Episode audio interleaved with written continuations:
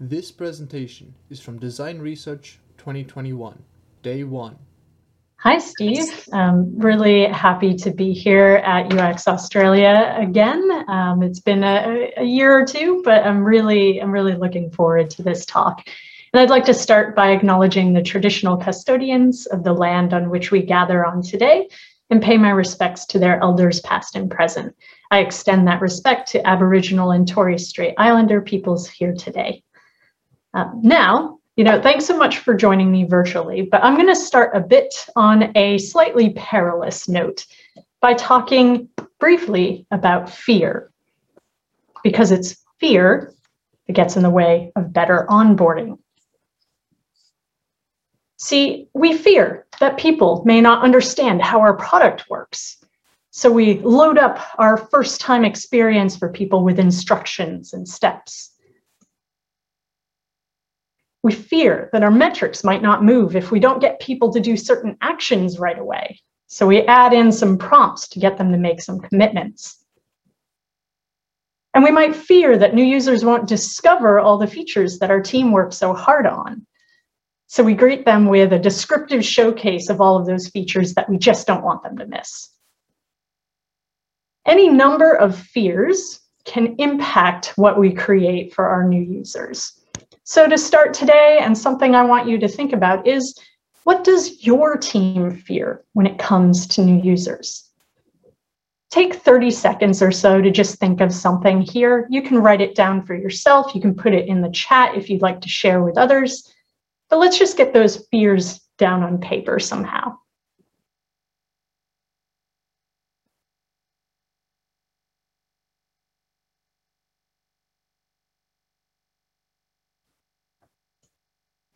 Now, I like getting those fears out in the open because it's something that we can come back to when we're thinking about designing for onboarding. And it's something I also want to speak to because even if those fears might be grounded in a couple of reasonable concerns, over-indexing on such fears can lead us towards unnatural solutions. Specifically, and most commonly, toward front-loaded instruction. This is when we try to get users to learn or do everything in our products up front by using anything from slideshows, setup flows, tooltip towards overlays, you name it. And unfortunately, front-loaded instruction comes with many perils. For one, it's just hard to remember. It's like attending one lecture at a university. You can't be expected to remember it after just one sitting. It's also presented out of the context of use, so it's really hard for people to know how to apply what you're showing them to how they might actually use things later. And they aren't always that effective either when it comes to moving our metrics or helping people learn things. Consider a twenty fifteen case study from T V and music platform Vivo. In an A B test, they removed some mobile app tutorial slideshow screens, which appeared in front of a sign-in screen, leaving just the sign-in screen behind. And when they did this, they found that sign-ups went up without any drop in retention or engagement. Or consider this research on mobile app tutorials done by Nielsen Norman Group, where they found that participants who read the tutorials perceived the app's tasks as more complex than those who had skipped the tutorial. And yet those who read the tutorial weren't any more capable than those who skipped it. And while we might think that this guidance up front will be easier to knock out in the product development process, in the long run, it can be harder to maintain because it's this extra element that needs to be updated every time your U I changes. So given all the other hazards of front-loaded instruction, we need to find a better way. So let's see how we can look past our fears and toward better onboarding, which starts by realizing that better onboarding comes not through front-loaded instruction, but through guided interaction. Guided interaction involves onboarding users at their own pace instead of forcing them to do or learn everything on a compressed timescale that we define. It also means anchoring information to action instead of explaining things out of context. And finally, it's about presenting guidance in a way that feels like an authentic extension of your product instead of something that feels tacked on or separate. So what might that look like in practice? Well, let's say that there's a hypothetical app that lets people post fashion questions and, and get answers from a community. It has a set of community guidelines it would like people to follow, because those guidelines result in high quality content that will keep people coming back. So it's important that new contributors understand those guidelines. Now, the typical front-loaded instruction approach ah, would look something like this, showing all the community guidelines up front the moment someone first arrives. But people might not read this, or they might skim it and then forget. So what if instead we could distribute the right pieces of that information across the many parts of our experience that users might encounter and make it more relevant without blocking them from getting use up front? For example, we might get rid of that upfront screen and take people instead straight to our homepage or home screen, where they can explore our products, start digging into the questions and answers already in there. And we might just show a brief bit of introductory information about our community guidelines, which we can anchor around a primary call to action to ask a question. All we need to say here is that those guidelines will benefit them by leading to high quality answers. Then if someone decides to ask a question, we can expose more of the guidelines on the sign-up flow, where, yeah, there we can start asking for things like agreement. But even after that's done, we can continue to reinforce the community guidelines as they're relevant to different actions. For example, showing the guidelines that will help someone craft a good question that will get high-quality answers. By anchoring this guidance to the actions it most supports, we make those community guidelines just that much more actionable and memorable than if we just kind of put it up front and then leave it alone later. Now, this kind of distributed and in-context guidance is particularly helpful if your product requires a commitment from users as well. For example, um, graphic design platform Canva lets new and unregistered users of its website compose materials without an account. They focus first on getting someone to do the action of creating an item, which is achieved just by the inviting design of their homepage. Once they've chosen an item, then they can be guided through selecting and setting up a design, all the way through to downloading a static P D F of what they've created. And it's not until after that's been successfully done that the product then prompts the person to create an account, because now they're able to frame it around the value of coming back to edit that design later. Much more effective than asking someone up front before they've gotten any personal context to assign to that request. So how do we get to this point where we can see these opportunities for distributing guidance and anchoring it to contextual actions? Well, by realizing that a better onboarding experience also comes from treating it as a journey that occurs over time. See, many of us think that onboarding is this single moment of instruction and then poof, magically the user will know everything about our product and jump right into getting on with it. And our fears, they often come from this pressure we feel to get things right in this small window of time that we perceive being available to us. But really, that single moment in time is just the first time use, and it's a small part of a larger onboarding journey. Because onboarding is a broader journey of acclimation and engagement made up of many different actions that people might encounter between arriving at your product and then reaching the point where they become a core user of it. To embrace onboarding as a journey means that we then have to have a better definition of what success means for it. See, onboarding is not measured by superficial measures and metrics like sign-up rate, click-through rate, tutorial or setup completion rate. Even testing that lab study participants were able to discover all of your feature in one study is still not a valid indicator of overall onboarding success. It just means that people were able to find things in that one session. However, onboarding does share the same end goals as your products, and that's what you hold success to. It's about things like better short and midterm retention, seeing deeper engagement with your core features, or higher revenue caused by both of those things. So you judge how successful onboarding is by looking at how it's contributing to overall sustainability or growth of your business or product.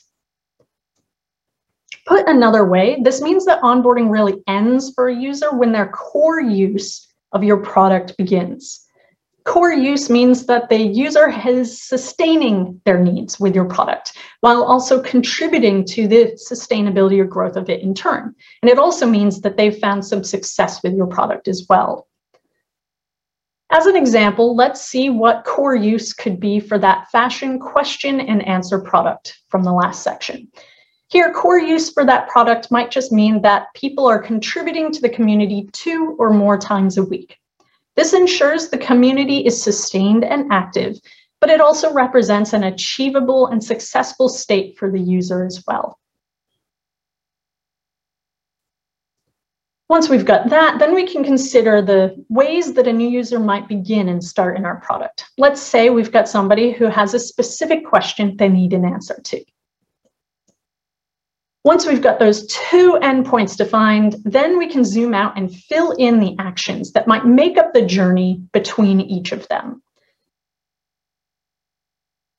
And once we know what those different actions might be, we can zoom in to anchor contextual guidance to each of them and help people move forward as they interact with them. So let's say we zoomed in on the action of someone posting their first question. We can see how we might apply guidance across the flow of it. We'd first need to guide them into the action. We do that with some form of a prompt. Here we have an embedded prompt on the home screen of this fashion question and answer product, where we're able to guide people toward asking a question by framing it around getting top quality answers. So here, guidance is just encouraging people to take that step. Then we need to guide them through doing the work of posting their first question. Here, it includes supporting them through signing up, then towards composing a question, which involves showing tips or examples and some elements from the community guidelines to help guide them through doing that well. And then finally, you'd have guidance immediately after the question has been posted, in this case, in this form, um, in this form called a follow-up state. Here, we're guiding people in several ways, familiarizing someone with their contributions page by redirecting them here after their question is posted, confirming that their question was successfully posted, and most importantly, guiding them towards next steps. Here, we're clearly encouraging them to take the next step in their journey by turning on notifications, but we can also see that there's other next steps they could take. For example, browsing topics, bridging them to another action that could exist on this onboarding journey, even if it's in a different order than another user might take it. So by first zooming out to see the actions that might exist between core use and an entry point, and then zooming in to anchor guidance to individual actions, we're able to help guide people at their own pace. And this is the reality of onboarding journeys, which is that rarely does everyone follow the same path that is plotted out linearly. They'll likely follow different paths based on different starting points or needs of their own. So I want to preempt one more fear that might be popping into your head as you're seeing the reality of onboarding journeys, a fear that this might be too much work. That is a valid fear, but it's a fear that often comes from viewing onboarding as something that needs to be done completely separately from the rest of your product. But better onboarding starts with better product design in the first place. See, onboarding design begins in that core product, not with overlays or add-ons, because that's what remains if a user skips, ignores, or otherwise forgets something that we put on top of our product. And even the most well-crafted tours and tutorials cannot make up for that poor core product design. So you need to understand how the basics, so to speak, of your product can inherently guide users before you implement any other fancy U I patterns. These can include things like navigation, labels, affordances, even the transitions that you might have between states. These can greatly influence the learnability of your product. For example, many studies have shown that using an icon and a label together as navigation affordances can increase comprehension as well as usage of the features those lead to. An article from Microsoft shows how they found this out when redesigning the ribbon feature in their Office products. They said that when they added labels back to the ribbon's navigation icons, almost immediately the toolbars were a big hit and everyone at all skill levels started using them. Improvement in your core product design can also have meaningful business impacts by making it easier for new users to find and act on your product's valuable content. Take PrintGlobe, a company that sells custom printed products, for example. Originally, they had had pages with only image-based navigation of categories. Then they added some text-based navigation to the side, as well as highlighting the most popular categories at the top of their page. And just by doing this, they saw an eighteen point five percent increase in order conversions without having to add anything additional just for new users. This benefits new and existing users alike. Now, once you have that foundation of a good core product design, then you can think about extending off of it to provide some custom elements for new users. One of the best places to start to think about how to have special states or patterns for new users is by looking at the empty states of your product. These are places where you can put guidance in the context of where content will be once it's activated or populated. And you can make things really actionable.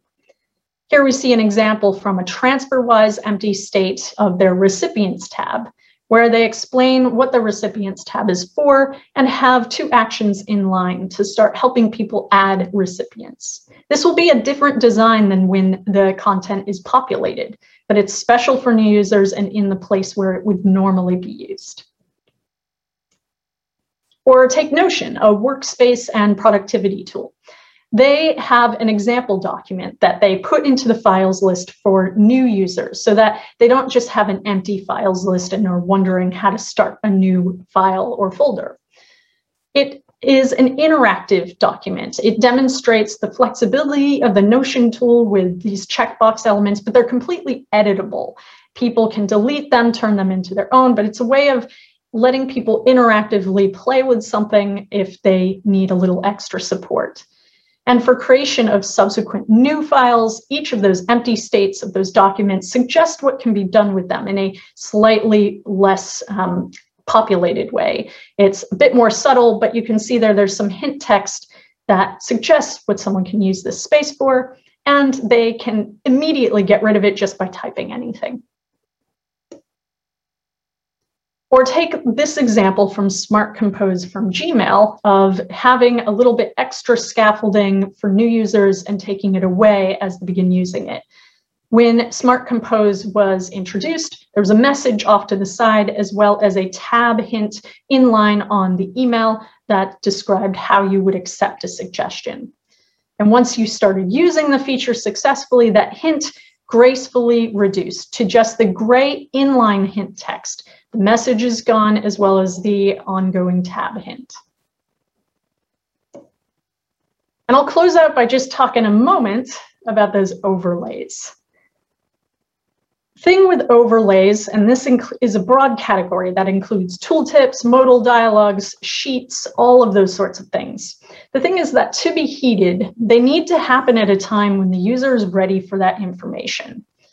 Unfortunately, they're often triggered at times that are disruptive, which leads to them being ignored. And if they happen too often, people learn to ignore them as well. So we have to use them sparingly, if at all. What this essentially means is that overlays are best reserved for a natural pause in the experience, perhaps something like the end of a flow. Here we have an example from the commute app Transit. And if the first time somebody stars a public transit line, they get a one-time overlay in a sheet form, informing them that they've added that line to their favorites, along with a suggested follow-up step to get notified when there are travel updates about that line. So to recap, better onboarding comes first with better product design. Addressing some of the core elements of your product can benefit your new users as well as existing users. And then you can extend off of that to create these authentic moments of guidance that might just be special for new users. Better onboarding also comes by treating it as a journey, not just as one moment. When you treat it as a journey, you're able to see how to offload the first run experience from a ton of information and instead distribute it and make for more flexible onboarding journeys. And ultimately, better onboarding comes from guided interaction, where we are putting that guidance in context and helping people experience our products in their own ways, while getting acclimated to them. And so I'll just end on a note. There's a lot to read and learn about onboarding. I have a long reading list of resources that you can access, chrishiggins dot com slash onboarding dash reading dash list. I will also put a link in the chat once I close out a presenter view here. Um, and there's a, as well a book on this topic if, if you'd like. So thank you so much for joining me, and have a great rest of your conference.